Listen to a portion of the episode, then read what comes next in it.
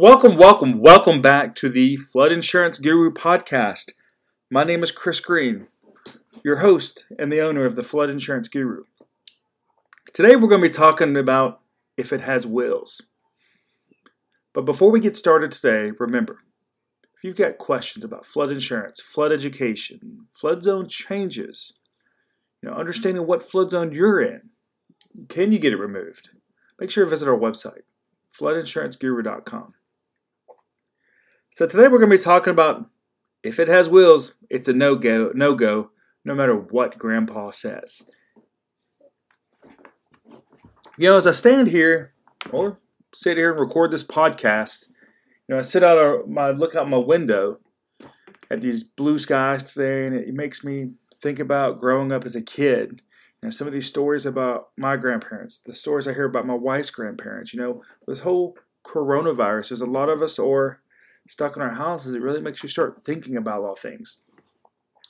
Know, we all some have that crazy family member that thinks they can do anything with anything.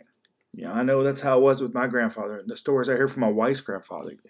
You know, when she was a little girl and her grandparents lived on a farm in Lithonia, Georgia, you know, they would ride the hills and through acres of land all day long.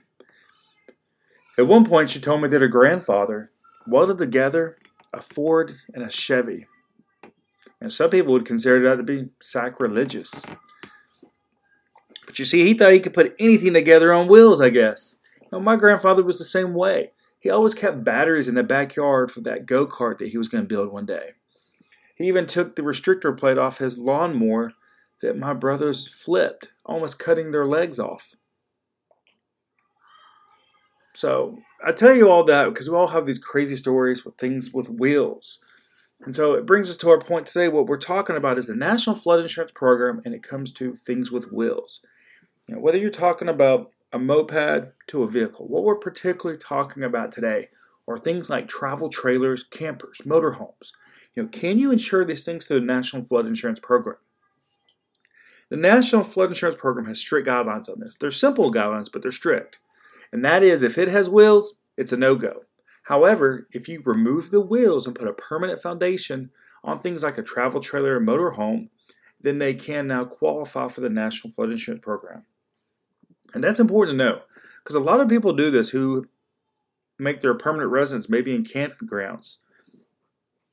Recently, we had a customer that transitioned 17 travel trailers from foundations with wheels to permanent foundations when finishing out his campground site in Kansas.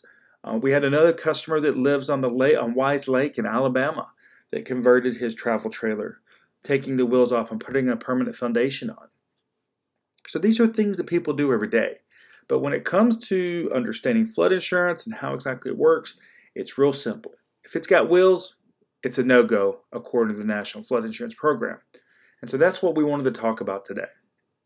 So if you've got questions about flood insurance for things with wheels, you know, would your auto policy possibly cover it? Because, you know, it's a popular thing we get with vehicles and comprehensive coverage.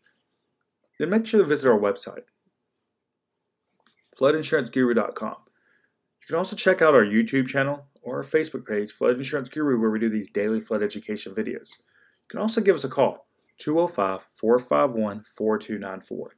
Don't forget to visit our website, floodinsuranceguru.com. My name is Chris Green, president and owner of the Flood Insurance Guru, and I want to say thank you for tuning in to today's episode on If It Has Wheels, It's a No Go.